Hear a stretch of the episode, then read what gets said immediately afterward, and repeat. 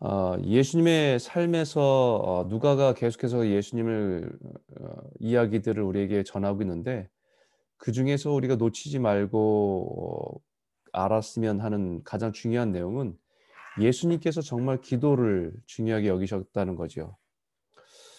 공생애를 시작하기에 앞서서 어40 일간 광야에서 금식을 하면서 기도로 준비하셨고 어 사역을 하시는 동안에 수많은 사람들이 치료를 받기 위해 몰려올 때도 한적한 곳에서 또 기도하시면서 준비하시고 예수님을 따르는 많은 제자들 중에서 12 명의 제자를 뽑기 위해서도 어그 전날 밤에 아 밤이 새도록 기도로 준비하시고 12 제자를 뽑았습니다.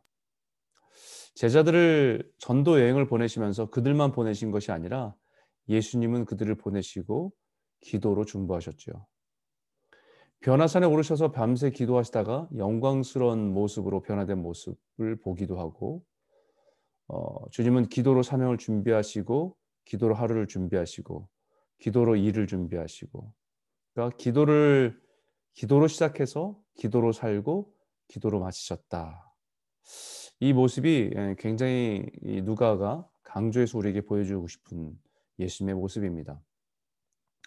근데 예수님만 그러신 것이 아니라 예수님의 앞길을 준비하러 온 세례 요한도 늘 기도하며 자신의 사명을 감당했습니다. 그리고 자신을 따르는 제자들에게 기도에 대해서 가르쳐 주었죠. 그래서 오늘 예수님의 제자들도 예수님께 나와 기도를 가르쳐 달라고 요청하고 있는 것입니다. 예수를 처음 믿는 사람이 제일 어려워하는 것이 사실은 기도입니다. 이미 우리가 기도 생활이 익숙한 분들은 쉽게 기도하고 자기 방식을 따라 기도하는 것이 익숙한데 처음 예수 믿는 사람들은 기도를 어떻게 해야 할지 제일 어려워하는 게 기도일 수 있습니다. 그래서 자기에게 기도시키는 것을 제일 두려워하기도 하죠.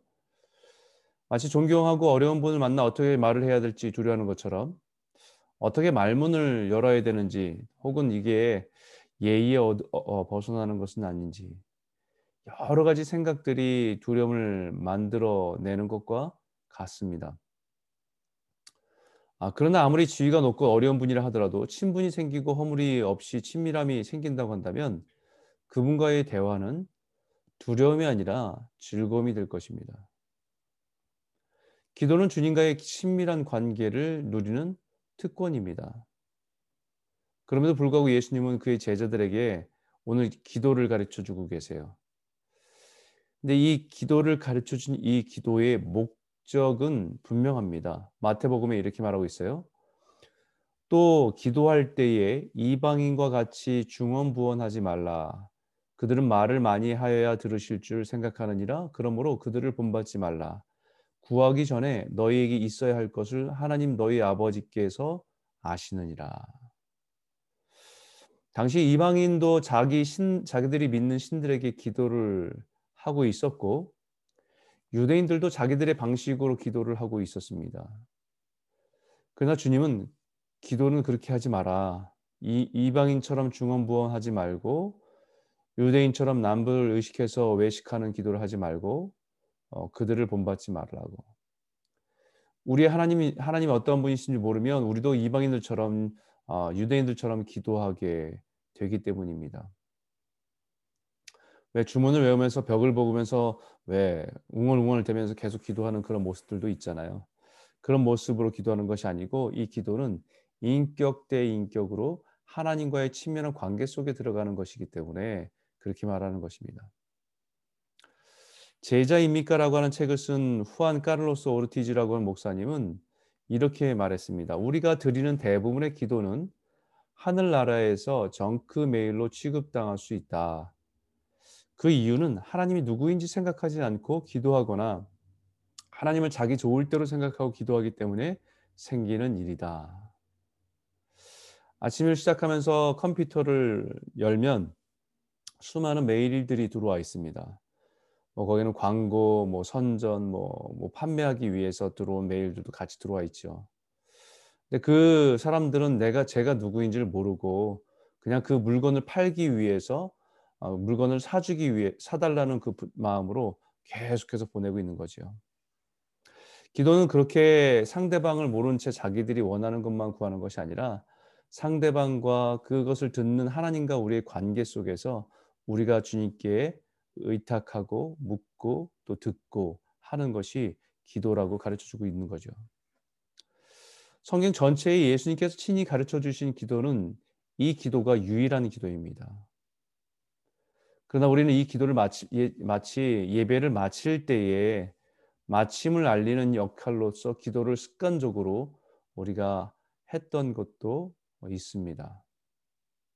그래서 오히려 예배 중간에 한 문장 한 문장을 음미하면서 고백하며 기도하는 것 또한 우리가 때로는 필요하지 않은가.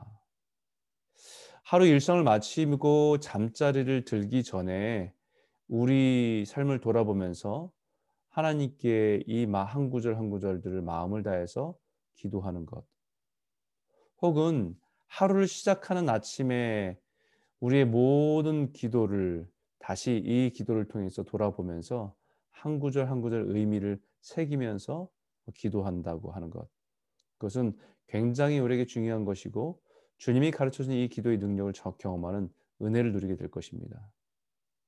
그래서 어, 떤 분은 이 주기도문을 가리켜서 뭐라고 말씀했냐면 가장 위험한 기도다. 그러나 가장 위대한 기도다. 오늘 이 말씀에 주기도문을 몇 가지 생각해 보면요. 주기도문을 시작하면서 하늘에 계신 우리 아버지여라고 하면서 시작을 하죠. 하늘에 계신 우리 아버지여. 이것은 우리가 믿는 하나님이 하늘에 계시다는 것을 선포하며 시작합니다.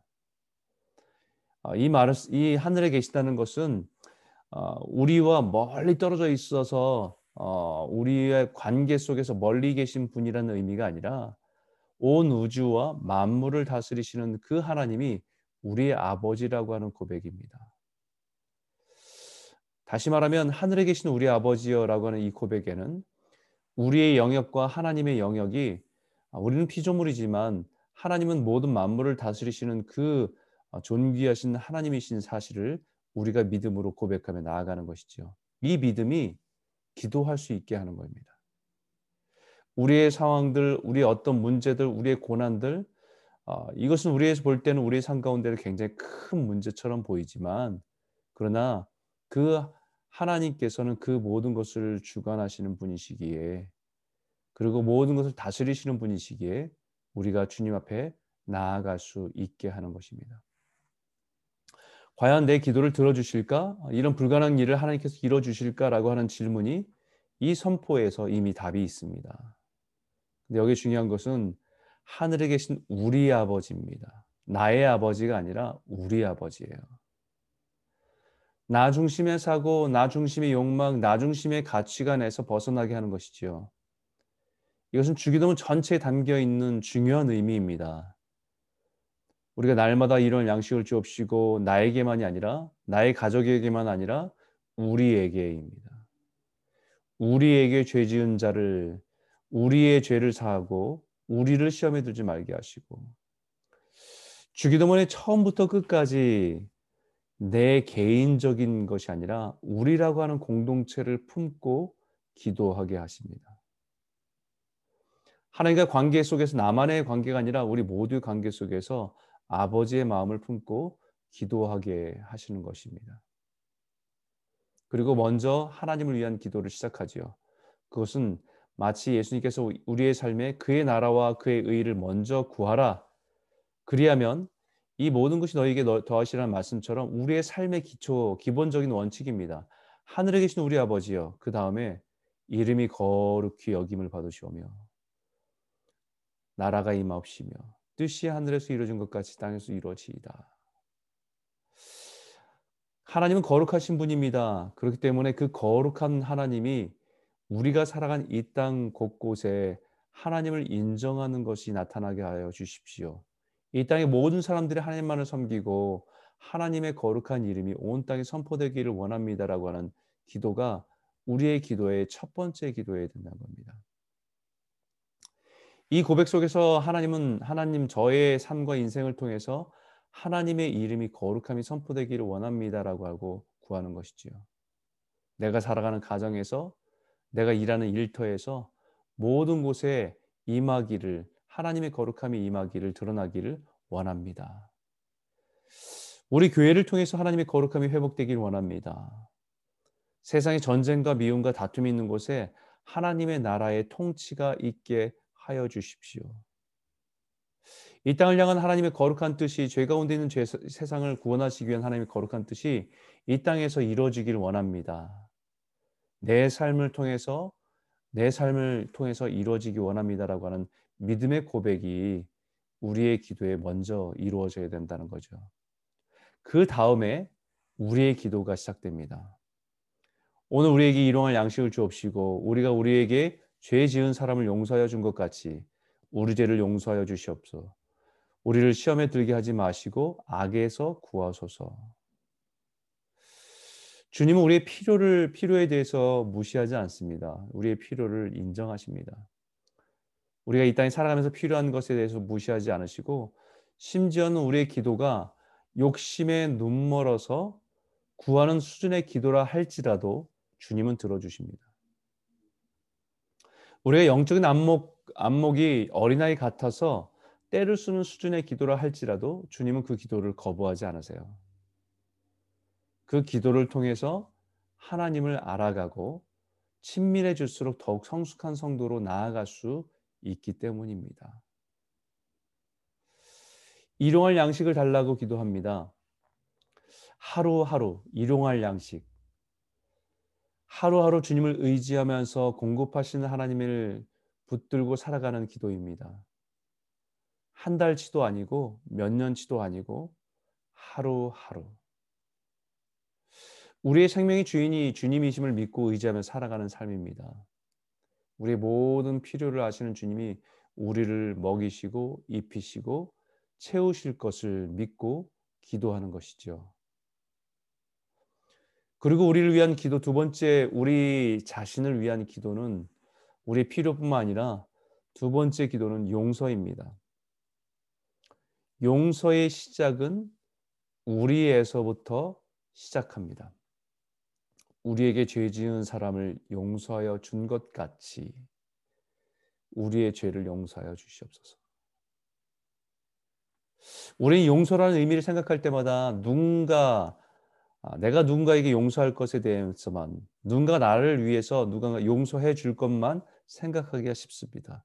그러나 우리라고 하는 단어의 깊은 의미는 모든 죄는 공동체성을 가지고 있다는 것입니다.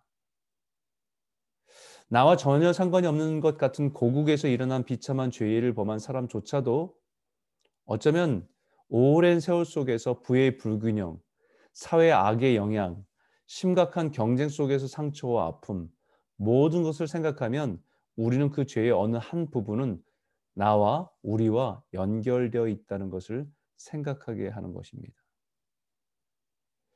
용서는 하나님의 은혜를 누린 자만이 할 수 있는 영적인 특권입니다. 우리가 누군가를 용서한다는 사실은 사실은 그를 위한 것이 아니라 나를 위한 것입니다. 용서하지 않는 마음은 분노와 미움에 매어서 살아가는 것이기 때문입니다. 우리의 감정이 자유롭지 못하고 우리의 생각이 그 사람에게서 벗어나지 못하고 묶여 있는 것을 압니다. 우리의 모든 삶이 결국 결박당하는 것과 같은 것이지요. 그래서 용서하라고 하는 하나님의 명령은 우리를 위한, 나를 위한 하나님의 명령입니다. 주기도문의 세 번째 우리 자신을 위한 기도 중에서 우리를 우리를 위한 기도 중에서 세 번째는 시험과 악에서 구하소서라는 거죠. 세상은 악합니다. 우리의 연약함은 늘 그 시험과 유혹에 넘어질 수 있는 사람들입니다. 주의 도우심이 없이는 온전한 삶을 살아갈 수 없는 사람들이죠. 예수님도 그 연약함을 아세요. 그래서 마음은 원이로되 육신이 약하기 때문에 기도해야 된다는 걸 아는데 우리 기도해야 되겠다는 마음은 있는데 육신의 피곤함 때문에 쓰러져 있는 제자들의 모습을 보면서 예수님도 그 육신의 육신을 입고 오신 예수님도 그 마음을 이해하신다, 아신다라고 말씀하신 거지요. 사단의 시험과 죄의 유혹에 끊임없는 유혹에 우리가 넘어질 수 있는 연약한 존재인 것을 주님도 알고 있기에 우리는 주님께 의탁하며 기도하는 것입니다. 오늘 이 너무나 잘 알고 있는 주님이 가르쳐 준 이 기도, 이 기도를 통해서 우리의 간구뿐만 아니라 우리가 구해야 될 것이 무엇인지 그리고 주님이 가르쳐 준 이 기도를 통해서 우리 영적인 삶이 다시 한번 더 풍성해지고 그 은혜를 누리는 복된 하루가 되시기를 저와 여러분 모두가 되시길 주님의 이름으로 축원합니다.